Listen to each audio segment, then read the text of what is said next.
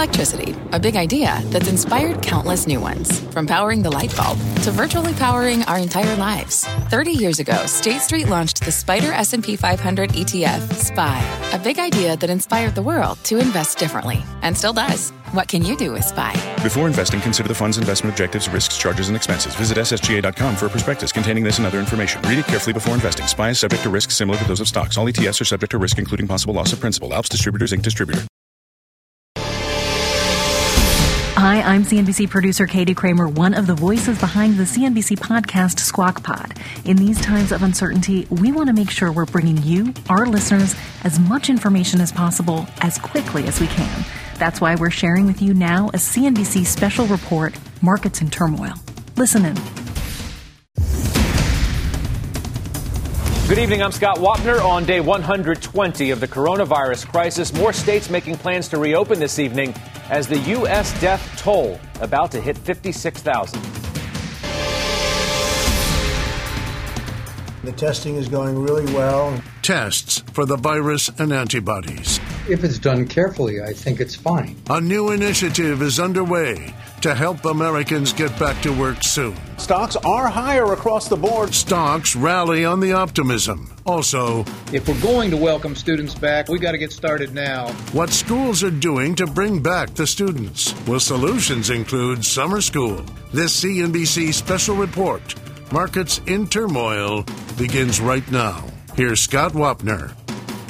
It is good to have you back with us on this Monday evening. Let's take you to the futures, give you your first look at how Wall Street could open tomorrow. Fairly muted. Looks like a fairly, a fairly flat open. After a pretty decent day on Wall Street, the Dow closed back above 24,000, all up more than 1% with the major averages leading the way on the Dow today. A 4% gain for Disney, 3M, and JP Morgan. Meantime, more states this evening announcing plans to reopen.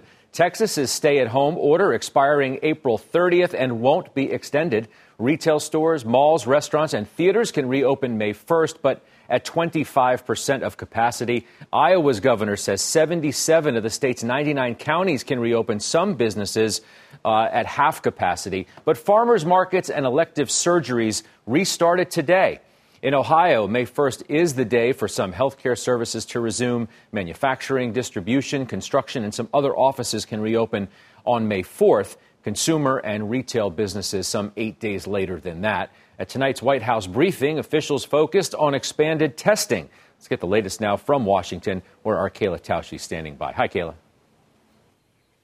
Hi, Scott. The White House tonight is taking the wraps off a public private partnership that would see testing expanded on site at retail locations as many states try to continue reopening their economies. The effort underway would see grocery stores, pharmacies, and retail locations play host to many of these drive up testing facilities. Today at the White House, executives from many of these companies discussed their plans to offer drive up testing nationwide. CVS says it will offer 1.5 million monthly tests at 1,000 locations by the end of May. Walgreens and LabCorp expect to conduct 50,000 tests a week. Walmart is aiming to open 100 testing locations of its own. Those will run about 20,000 tests a week, and 10 of those locations are already up and running. The president first disclosed this drive up testing effort led by senior advisor and his son in law, Jared Kushner, in early March. The ramp up has taken time, but it's a necessary step to clearing employees and instilling confidence as the White House provides more details about how places of worship and even schools may reopen their doors. I think you'll see a lot of schools open up, even if it's for a very short period of time. I think it would be a good thing uh, because, as you see, in terms of uh, uh, what this uh, vicious uh, virus uh, goes after, young people seem to do very well. And we could see those guidelines released within the next week. There's currently fierce internal debate about exactly how to roll those out. So far, Scott, uh, 5.4 million tests have been conducted. That's roughly 1.6% of the U.S. population. But a senior administration official says the federal government stands ready to provide testing to states so that they can test up to 2% of their populations each month. Scott? All right, Kayla, we appreciate it. That's Kayla Tausche reporting live for us tonight in Washington. Let's bring in now the CNBC contributor, Dr. Scott Gottlieb. He is, of course, the former head of the FDA. Dr. Gottlieb, good to see you again. We have this new blueprint from the White House. What is your reaction to it? Well, look, it's another step in the right direction, getting more testing into the market. Um, some of the key features here is that CDC is relaxing the recommendations to states on who can get tested. So, really giving much more discretion to states to test people who might be mildly symptomatic or concerned that they were in contact with someone who had the disease. So, I think it's going to broaden testing in the community. And the collaboration with the retail um, clinics like CVS is going to broaden the ability for people to get point of care um, testing in the community. They're opening up about a thousand sites, retail sites. It's going to bring about 1.5 million tests into the market, uh, assuming supplies last on a monthly basis. So that's a significant expansion in testing capacity. I think as we go through May and get into June, we're going to see testing capacity ramp considerably. It's not all going to be online in time for the reopening of aspects of economic activity in the states through May. But by the end of May, I think we're going to have a much different situation in terms of the capacity to do testing and access to testing for consumers. You heard the president there mention the reopening of some schools before the school year uh, is out. How should that work? What would your advice be this evening to the nation's school superintendents? Well, look, different parts of the nation were affected very differently, and we've talked about that. Some parts of the nation haven't had broad epidemics, and they've seen sustained declines. There's about five or six states that meet the criteria set out by the federal government, set out in the plan that I put out for sustained reduction in new cases that might be able to reopen sooner than many other states. I think the ability to bring students back, even if it's just for three weeks, um, to socialize them before the end of the school year makes sense if you can do it safely. I think there's a lot of states where school is going to be out for the whole year. Certainly, the states that were harder hit in the Northeast. I think you're likely to see schools not restart in those areas, even if decisions, final decisions, haven't been made yet. All right, let's move on to vaccines. You wrote in the Wall Street Journal, of course, an op ed. Not sure if people have had the chance to see it. It's about winning the global race in uh, a vaccine for COVID 19. Where are we, Dr. Gottlieb, in that race this evening? Well, there's about 70 vaccines in development right now. Six are in clinical trials. The Chinese are actually further ahead than anyone else. They have three vaccines in clinical development in advanced stages of clinical development, so phase two, phase three studies. And they came out over the weekend and said they may have a vaccine as early as next year that, that would be licensed and broadly available. There's two companies in the United States that have vaccines in clinical development right now. There's another couple of companies that will be putting vaccines into clinical development very soon. So we do have vaccines that are making progress here in the U.S., but the challenge is that any one manufacturer probably isn't going to have enough supply to supply the entire globe, certainly, but may, maybe not even supply their entire domestic market. And so I think the risk is that the countries that have vaccines that come onto the market they're going to be supply constrained and they're going to hold on to a lot of that supply for their own domestic markets. Notwithstanding the fact that the Japanese and Europeans have said that they'll ensure equitable distribution of vaccines, if past history is any prologue here, then countries are going to hold on to enough vaccine to vaccinate their domestic populations before they allow a lot of supplies to be shipped. So it's very important that I think we make progress on a vaccine and try to get vaccines to the market so that we're not left behind. Let's talk about uh, that a little bit more. You say in, in this op ed we need to, quote, engineer a development and regulatory process that is unprecedented in scope and urgency. Testing six or more candidate vaccines at once during a pandemic has never been tried anywhere, but it can be done. Uh, you're confident we can do that? We've never done it before, and the challenge is going to be there's two challenges here. One is putting multiple vaccines into clinical development, so just recruiting enough patients to simultaneously test so many vaccines um, in a setting of outbreaks going into the fall, if we do have outbreaks, and I believe we will, it's going to get easier, unfortunately, to test those vaccines because you would deploy them in the setting of an outbreak to both try to provide a benefit as well as determine whether or not the vaccines are working. The other big challenge here is going to be manufacturing. Even if one manufacturer is successful here, it's very unlikely that a single manufacturer is going to be able to supply even the entire domestic market. So we're really dependent upon multiple manufacturers making over the finish line here in the United States. And then we want to have enough vaccine to export it, especially to low and middle income countries that are locked out of this race altogether and are dependent upon the developed markets to try to get vaccines into those regions. Seemed to be some promising news today from the group out of Oxford in the UK regarding their vaccine uh, and the development there. What can you tell us? How promising is it? It's another step in the right direction. This is a group that now has a vaccine that's shown uh, good immunogenicity in animal studies and has been put into people. They, they built this vaccine off a prior vaccine that they had, to MERS, so they were able to get a head start. That's another form of coronavirus. They plan to be in um, about 6,000 patients heading into the summer and the fall. And so they'll get a good early look on whether that vaccine is showing early signs of efficacy and whether it's showing signs of safety. But in order to license a vaccine here, we're going to have to put it in tens of thousands of people. This is a vaccine that's going to be widely deployed. You're literally going to inoculate an entire population and maybe an entire globe.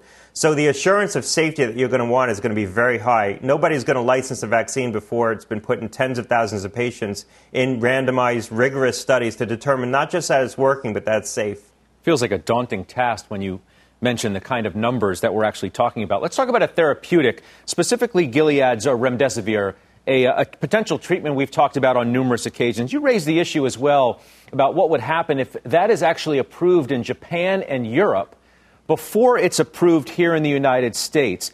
How would that work? How would the company have to handle that?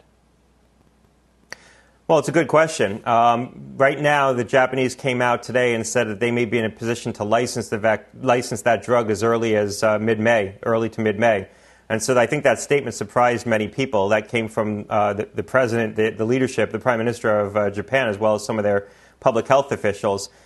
Um, there's a limited supply, uh, and it's unclear what the United States would do. A lot of that supply is in the United States right now, and it's unclear whether or not the government would allow that supply to be shipped out of the country, even if the, the, the product itself is licensed in another country. Now, Gilead could stand up manufacturing in other countries, but it takes a long time to manufacture that product. And so, even if Japan approved the product and tried to stand up manufacturing domestically in Japan, they're not going to have the drug right away. So, the drug supply is really in the United States right now, and it's unclear what our government would do. If you were still running the FDA, would you allow it to leave the country before it was used for our own citizens? Yeah, I'll tell you that that decision is going to get made well above the level of the agency, and I suspect a decision like that might even go to the president's desk. Interesting. We'll follow that for certain. Stay with us, uh, if you would, Dr. Gottlieb, because Arizona is ramping up its antibody test. A big story. Meg Terrell is with us live this evening. She has one of the doctors leading that effort. Meg. Hi, Scott. So Arizona starting a massive testing effort for antibodies to the novel coronavirus plans to test up to 250,000 healthcare workers and first responders throughout Arizona. So joining us to discuss that effort is Dr. Michael Dake, Senior Vice President at the University of Arizona Health, uh, Health Sciences.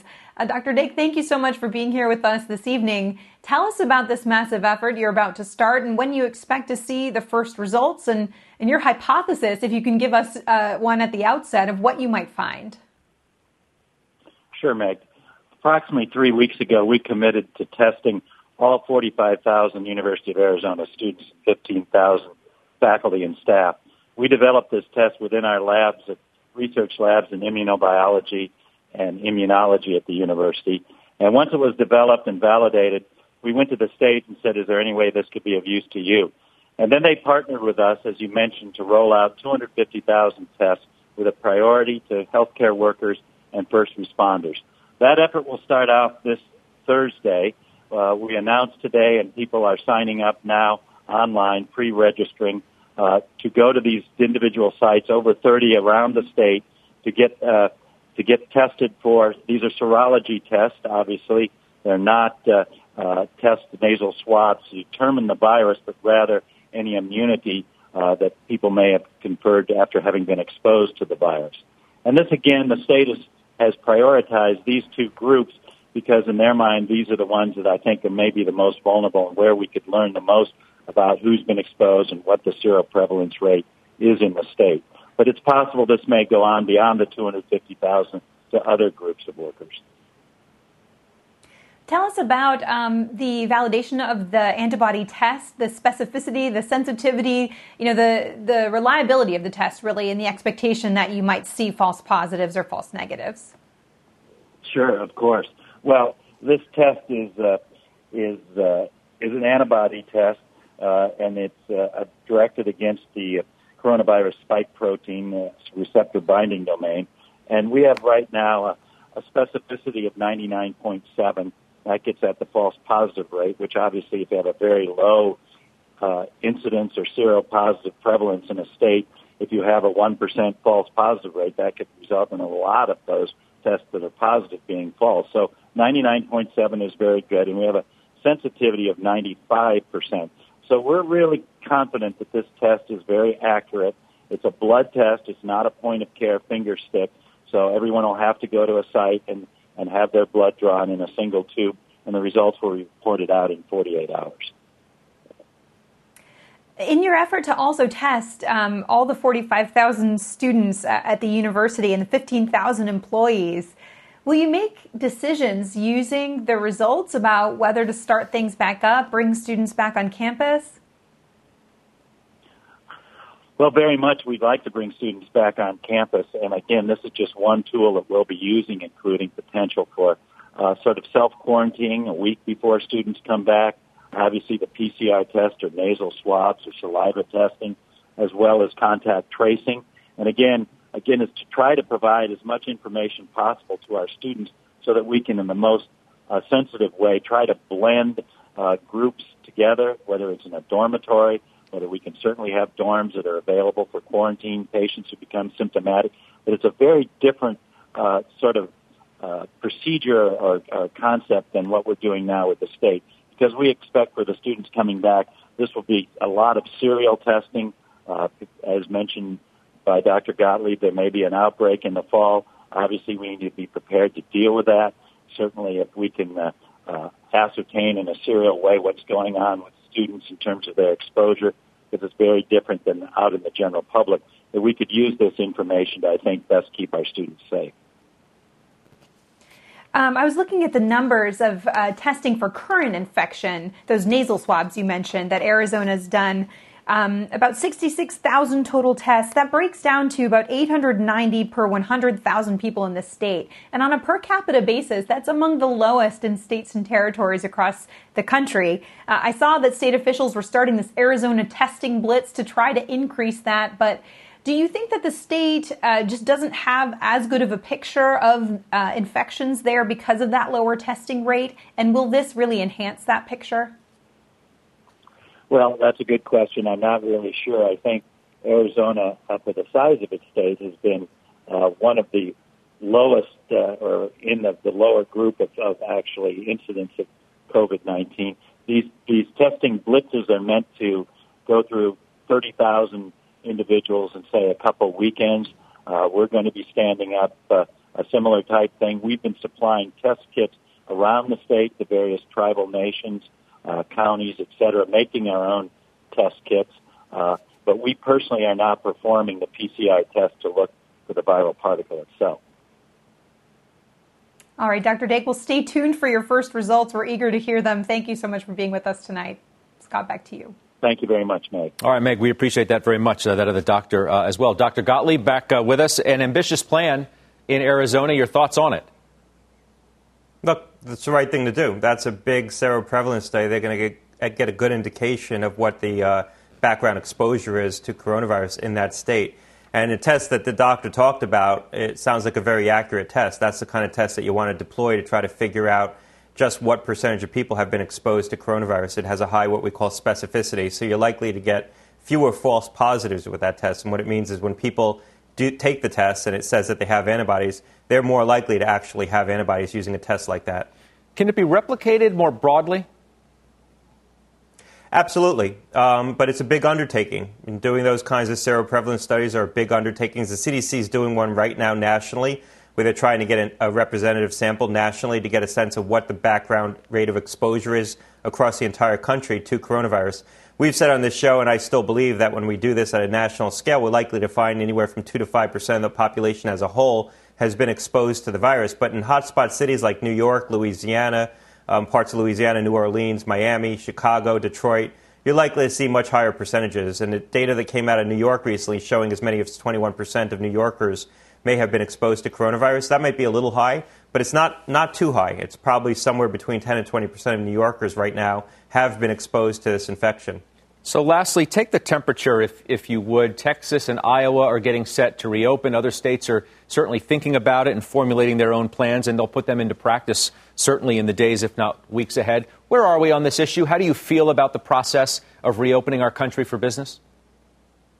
Well, look, a lot of the data and a lot of the modeling assumes what we call a symmetric epidemic curve, which is a sharp up and a sharp down. And that was the experience in China. Uh, the epidemic grew very quickly and it came down very quickly.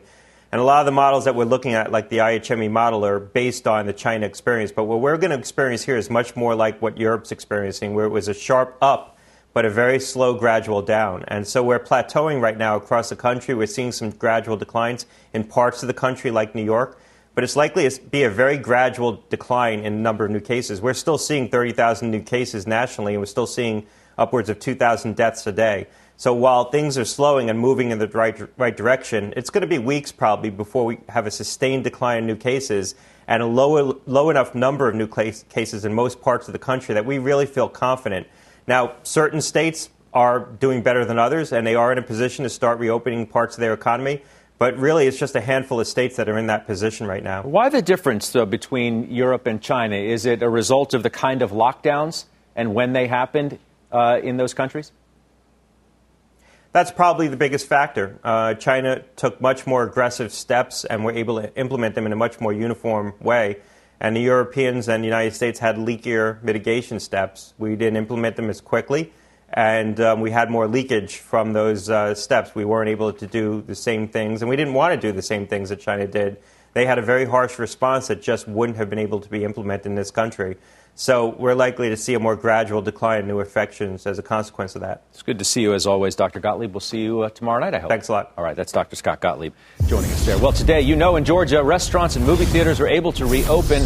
That's in addition to the other non essential businesses that restarted their businesses on Friday. Joined now by the Savannah Mayor, Van Johnson. Mayor, it's good to have you on our program this evening. Thank you for being here. Thank you so much. How are things going in your city? Well, it's another beautiful day in Savannah. Um, there are businesses that are open. Uh, people are starting to come out. Um, and we're doing the best we can with what we have. Yeah. Are, were you in favor of the restrictions being lifted when they were in the state of Georgia? Absolutely not. Um, the data was very clear, um, not only nationally, but also in the state of Georgia, that we had not reached the thresholds of 14 days of plateaued infections, nor have we really embarked really well on widespread testing. Therefore, uh, it was been my opinion that Georgia was not a good candidate for uh, early reopening. Part of this story down in Georgia was the fact that some mayors say they weren't told by the governor ahead of time that he was going to ama- uh, make the announcement, in fact, that, that he did. Did you speak to Governor Kemp before the, the, the ruling, if you will, uh, came down or the directive? I have not spoken to uh, Governor Kemp since this started. As a matter of fact, um, you know, we learned of them here in Savannah um, during the press conferences, just like uh, most of the mayors in this state. Um, today, he had another press conference in which more things were announced. And again, we find out about them and then we have to react to try to comply. Yeah. So, how are you dealing with that? Well, we're doing the best we can. We realize this is a uh, unprecedented situation. I'm sure that the governor is doing what he thinks is best. We have a responsibility here in Savannah to take care of our residents. We've been keeping the faith, but we've been following the science. So we realize businesses have to open um, at some point. Uh, for economic viability, we want them to do it in the safest way possible, and we want to be prepared to help them do that. When do you think that would be? Do you have an idea? Well, most of the contemporary models that I looked at um, has indicated that you know, mid June would probably be uh, the best um, time to do it if we maintain on our current level. Uh, it's around the time that the Georgia General Assembly will go back in session, um, which is a little over a month from now. I'm wondering how your, your citizens are, are, are, feeling. From, from those you're speaking to, are they in agreement with you that it's too early, or are they in agreement with the governor that they need to get back to business at some point the, their livelihoods are at stake, regardless of you know what kind of businesses they're trying to open, small or medium or large. What are you telling them? Well, I think that people are very, very clear that they want to go to work. They want to resume some sort of normalcy, but they want to be able to do it in a time and a place that's safe. And I think that's reasonable. We want our businesses to be successful, but we know that businesses are built upon people. And so for customers and for servers and for um, their, the owners, we want to make sure that, you know, their businesses are able to operate in a safe manner. Yeah, we wish you well, uh, your residents as well uh, Mayor Van Johnson, the city of Savannah. We appreciate your time this evening. Thank you so much, sir. All right, we'll talk to you again soon. This CNBC special report, Markets in Turmoil. We'll be right back. Straight ahead, a sight from sea to behold, a line like the world has never seen. Plus, there's not a chef alive that wants to sit at home and do nothing. A chef steps up. What he cooked up will amaze you. And your kids are going to summer school this year? Before the break, images from around the USA on day 120 of this global pandemic.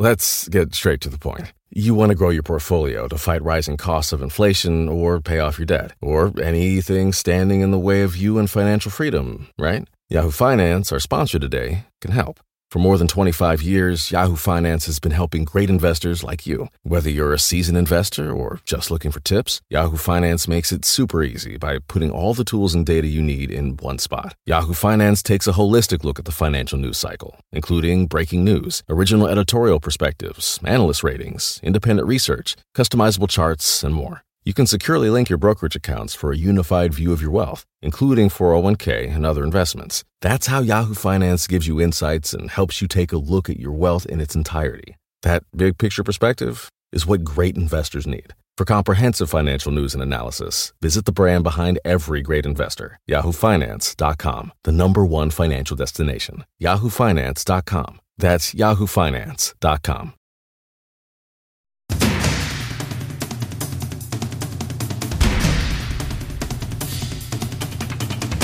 Welcome back. Here are tonight's headlines on the virus. Boeing's CEO says demand from travelers willing to fly could take two to three years to recover.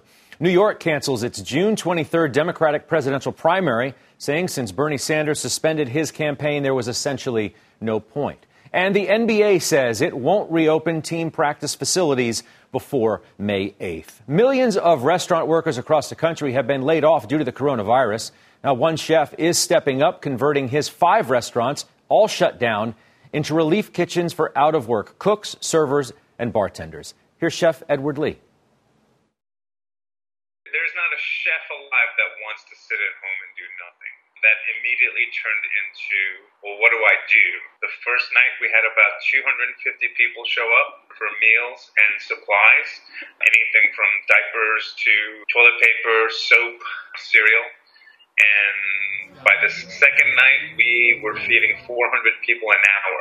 It was it was heartbreaking. We had full walk-ins full of food, so we were just starting this program just to feed our own. Maker's Mark, who is a partner with us in, in our nonprofit, got in touch and said, "What are you doing?"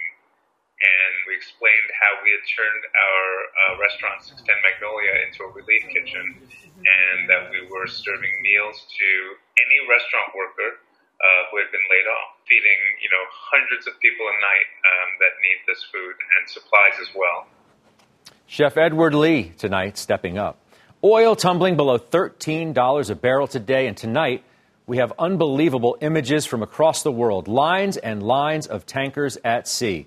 Our own Brian Sullivan has more on what is an extraordinary time, Brian, in the oil patch.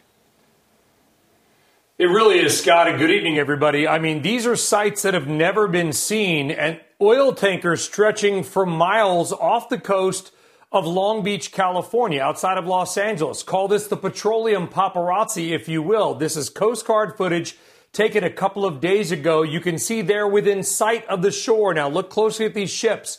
Some of them are full, depending on where they sit in the water. Some of them are empty, but it is truly stunning. Why are they sitting off the coast of California? Because many of these ships are being used as floating storage. As you have heard, the world awash in oil, running out of places to put it. And those big ships are one place to do it. In fact, get this, guys. The going rate to charter one of those massive ships was about $25,000 a day a couple of months ago. Today, you want to charter one of those to sit off the coast of LA and store oil? It could cost you upwards of $250,000. Now, as awash in oil as the United States is, with oil prices falling, there is unbelievably, guys, more on the way. According to our partners, Tanker Trackers and Marine Traffic, taking a look at satellite images, there are upwards of 40 plus million more barrels of oil, mostly coming from Saudi Arabia, currently in the Suez Canal. There are satellite images and maps showing those red dots. Those are ships, most of them Saudi, who are offloading oil because they need to lighten up to get through the Suez Canal. They'll put the full amount of oil back on and then steam mostly toward the United States. Scott, as you know, the price of oil has collapsed. Demand destruction has been rampant. Driving, flying, shipping, all reducing the, the need for refined fuels. And I think it's probably pretty amazing, Scott, given those sights, that with the amount of storage filling up within weeks in the United States, there is that much oil still on the way. Amazing images. Um, looks like the tankers themselves are socially distancing, Brian. With all that oil on the way, that doesn't sound like this situation is going to get any better anytime soon. No, it is not. In fact, many of the people I know that you talked to in Halftime Report, that we talked to in Worldwide Exchange, and otherwise are saying it is highly likely, not a guarantee, but likely that the current oil contract, with his, which is June, could do what May did, and that is go negative. The reason, and people find this hard to believe, here's the best, I guess, analogy I can give. You buy something online, you want it, costs 30 bucks. As the delivery guy is walking up to your door, you realize not only do you have no place to put it, but it's going to cost you money to keep it somewhere in your house. So you give the FedEx guy, say, 50 bucks to take it away. That's effectively what the oil market has done in going negative. And given the current situation, Scott, unless demand picks up, it is not out of the question at all that oil prices go negative and deeply negative yet again. Wow. We appreciate your reporting, Brian Sullivan. Thank you very much. Sure. There is much more ahead on this CNBC special report Markets in Turmoil. As a new beef factory falls, new questions tonight about the safety of these plants and the security of our food supply. One former top government inspector joins us next. Plus, is your child going to summer school? See what the woman who runs one of this country's biggest school districts says. The CNBC special report, Markets in Turmoil, is coming right back. For more than a decade, Comcast has been committed to bridging the digital divide and connecting millions to affordable high speed internet.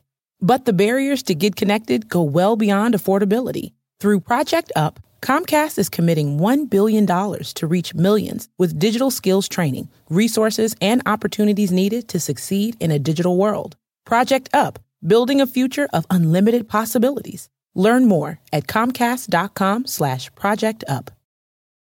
You seek the key, but first you must learn the ways of precision, craft, and performance with Acura's all-electric ZDX. With a premium Bang & Olufsen sound system up to a 313-mile range and a Type S variant with an estimated 500 horsepower, the ZDX is their most powerful SUV yet.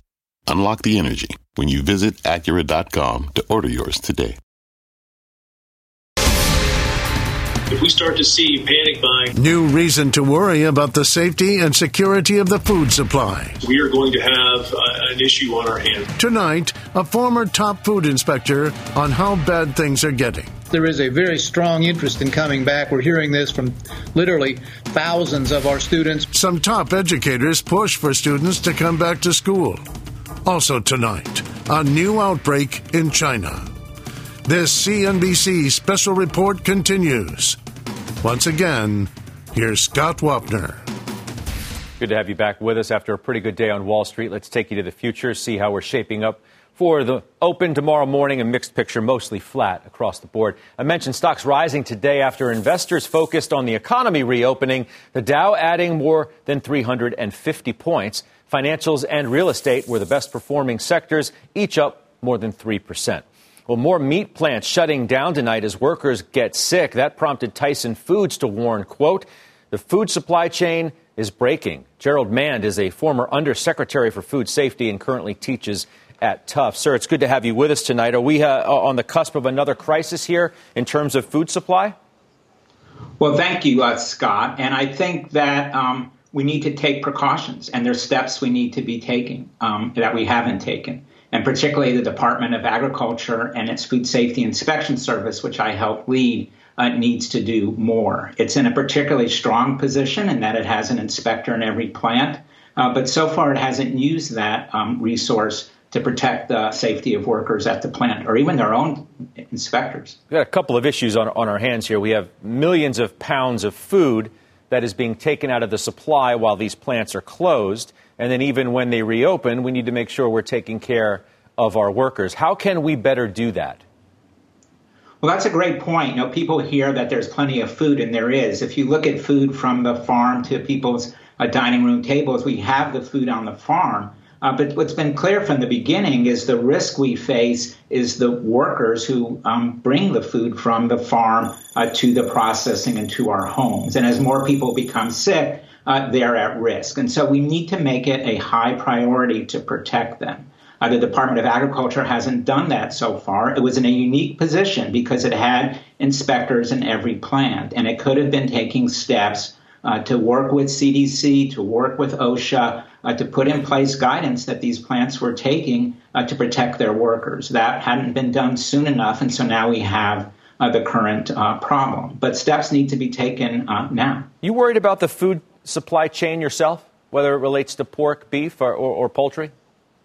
Well, I think there are going to be disruptions. We've already seen those. I've seen them in the grocery stores near where I am outside of Washington, D.C. Uh, um, the meat supply is not as stable as it was. Things are there and not there. Um, but I think we can um, take steps now to make sure that things get better, not worse. The longer the plants stay closed, how quickly do you start to have more severe disruptions in the supply chain? Yeah, I think you're already starting to see some of that. A, a good number of plants are closed. Um, um, you've read stories, we've read stories about uh, uh, growers, producers of, of, animals having to uh, kill those animals without putting them into uh, slaughter. And, and, I think those are starting to be seen at stores. Uh, but so far, and hopefully we can keep it at a point where you're just not going to have your choice of the same cuts that you usually look for, but you'll see a supply. Uh, but it does require joint urgent action uh, not just by CDC working with OSHA or FDA, who each separately put out guidance today, uh, but those agencies with USDA's Food Safety and Inspection Service should be working together as one uh, team, and they're not. Yeah, the other tragedy here is food waste. That's what uh, the Tyson chairman mentions today. Here we have people who are going hungry in our country who are waiting in their cars for hours in lines at, at makeshift food banks, and yet we have food waste because it can't be processed because of this crisis that seems to be developing. Absolutely, and it's another area where the Department of Agriculture could play such an important role because they, they, they you know, they're we're taking from the farm. Uh, they have people that are there in every state, um, working with the farm in every community, as well as people in places like meatpacking plants. But it is, you're right, it's heartbreaking to see the amount of food being plowed under I saw in a, a facility near us in Delaware, um, or a farm, more than 2 million chickens were having to be uh, killed and not put into a slaughter. And, and yet, it, you, are exactly right. People don't have enough food. In order to solve that, it's, it's not something that one a governor can do or one community can do. We need a strong national strategy, and we haven't had that. Quickly, should we be worried about prices going up as a result of these shortages? Well, I hope not. As I said, there's plenty of food out there, but as people things become in short supply, there's the opportunity for people to charge more. Jerold Mande, good to have you on our program this evening. Thank you for your time. Great. Thank you, Scott. All right, we'll talk to you again soon. This CNBC special report, Markets in Turmoil. We'll be right back. How is your child going to make up all that work they missed? Is summer school in your plans? The chancellor of one of this country's biggest school districts joins us next. Plus, a new outbreak in China. We're live in Beijing tonight. Before the break, images from around the world on day 120 of the coronavirus crisis.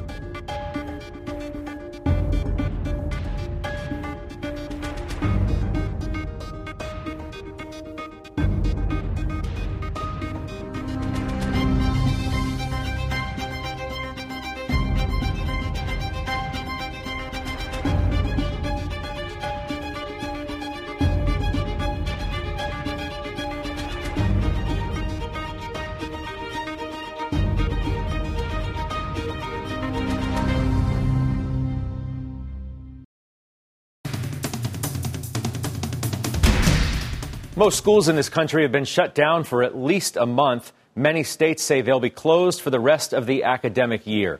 Joining us now is Meria okay. Carstarphen. She's the superintendent of Atlanta Public Schools in Atlanta, Georgia. Uh, superintendent, it's good to have you on tonight. The president tonight suggesting that kids should be going back to school at some point this year. Do you agree? Um, no. Here in Atlanta, um, we have uh, our own challenges that we're facing. We're a capital city. Um, we have large numbers of black, brown, and poor kids who already don't have great access to health care. And uh, and while we appreciate you know all that people are doing around the pandemic, what we know for our children is that uh, the best place for them and their families is to um, continue to stay in place at home um, so that we can actually manage the virus better and ensure that we actually have an opportunity to do as much as we can over the summer and into the next school year. Are you suggesting tonight that you will cancel the remainder of the school year in Atlanta? Yeah, by order of our governor on April 1st, we were all directed as pre K through 12 institutions uh, to close for the remainder of the school year. So at least our governor's order still has us uh, in um, in our homes, uh, teleworking, teleschooling, and um, and offering uh, a lot of support to our institutions. Um, however, for what it's worth, it is just um, there are a lot of things that we are seeing that where we had vulnerabilities and inequities at the outset in uh, in our large urban centers, and uh, and of course the virus has only exposed uh, more of the challenges that these that our public school systems have across our country. How are you dealing with kids who may not learn what they need to to step up to the next grade? How are you going to deal with that? Yeah, so we are doing a ton of work around professional learning to uh, improve the skills of our teachers. I mean, rightfully so, they are struggling. This was a big shift in a very short period of time. Um, we're also offering to our students the opportunity to continue to build on and improve their grades. So we're making sure that we hold children harmless if they were not able uh, to um, be uh, where we wanted them to be by the end of the school year, but we're not going to take away from them um, after a certain date uh, in our uh, in our grading period. And we're also doing our best to offer uh, virtual learning opportunities through uh, Virtual Academy. Uh, we're continuing to build up our uh, devices uh, for our students so that they have more information on those devices to be able to use when they're away from from us. Thinking about the so called summer slide being even worse this year, it's been a bit of a slide because schools have been closed. Now you're dealing with the summer. I'm wondering how you're thinking about that and any chance that there would be any sort of summer school if you are able to reopen at some point in July or August months. Well, we're making real time changes during the current school year. So we've adjusted our instructional schedule so that teachers are doing virtual teaching and learning four days a week. And we take the fifth day uh, for students who need more remediation, for teachers to hold office hours to support our special education students, English language learners, or any kid who just needs a, a little bit more uh, extra support, including their parents who have been struggling uh, trying to manage all of this at home. But when you couple that with uh, with kids being out um, for the summer without any kind of summer structured program, uh, it is pretty um, sobering. We have all, many of our partners the great partners we work with for enrichment and for um, remediation support in the summer have told us they can't support a virtual system design. They you know they don't even have the programming in place. And that's um, that's challenging for them but it's also the challenge of us still trying to get devices into the hands of kids and making sure that we have quality connectivity. That's something that our poor communities do not see as a norm. The um, the telecoms and and all of the related um, infrastructure needed for connectivity to be able to do virtual learning and teleworking um, has been a real challenge for us mm-hmm. in our district. We wish you and your district well. Superintendent, thanks for the time this evening. Thank you. Thanks for having me. All right, it's our pleasure. We have breaking news right now from Phil LeBeau on the auto industry. He is on the phone. Phil, what do you have for us? Scott, multiple sources tell us that leaders of the big three are targeting a restart of production at North American auto plants of May 18th. Now, there's a couple of big caveats here. The first one being that some of the automakers, like Ford, have said, look, we haven't reached a final agreement. The UAW tells me there is no definitive start date that has been set. And all of this hinges on where coronavirus is in various locations around the country and how comfortable both the automakers and the auto workers are come mid-May about safety protocols and keeping everybody safe. But again, they are tentatively targeting May 18th as a possible beginning again of production for automobiles here in North America. Scott? All right, good news. Phil, thank you. We appreciate that breaking news from our Phil LeBeau. We do have details up next on a new outbreak in China of the coronavirus. That's next.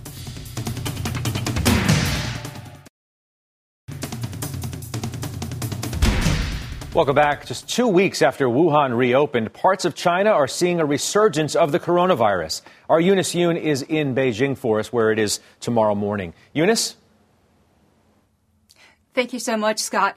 Well, uh, towns and communities along the Russia border are now in lockdown with several tightening their quarantine regulations for incoming travelers. The city of Harbin, with its population of 11 million, now requires that returnees from overseas be quarantined for 28 days. And some areas with a land crossing with Russia are extending that to 35 days. Now, hospital authorities in Harbin have come under criticism for letting their guard down with new patients. One at 86 seven year old man was taken into the hospital. He eventually infected more than 80 people, and some of those people ended up seeking treatment um, at other parts of the country. Now, other Chinese provinces have followed suit by tightening their quarantine regulations as well. Beijing City, for example, is asking that anyone coming from overseas or the epicenter Wuhan quarantine at home for an extra week. This is after two weeks in centralized or government appointed hotel quarantine. Now, that that has just added uh, to the speculation here now that the leadership could announce this week new dates for the National People's Congress. This is a big political event that normally takes place in March. Uh, the talk is that it could be held in uh, mid to late May. And setting the dates would be seen as a sign that the government here uh, feeling more confident that it's contained the virus. But then again, Scott, a lot of that is going to be d- dependent on whether or not it gets the infections along the northeastern border under control.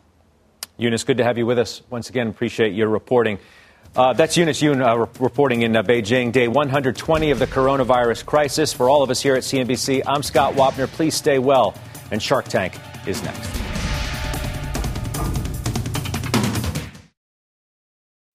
What's on the horizon for financial markets? At PGIM, it's a question that over 1,400 investment professionals relentlessly research in pursuit of your long term goals. Specialised across asset classes, but united in collaboration, our teams provide global and local expertise. Our investments shape tomorrow, today. Pursue your tomorrow with PGIM, a leading global asset manager.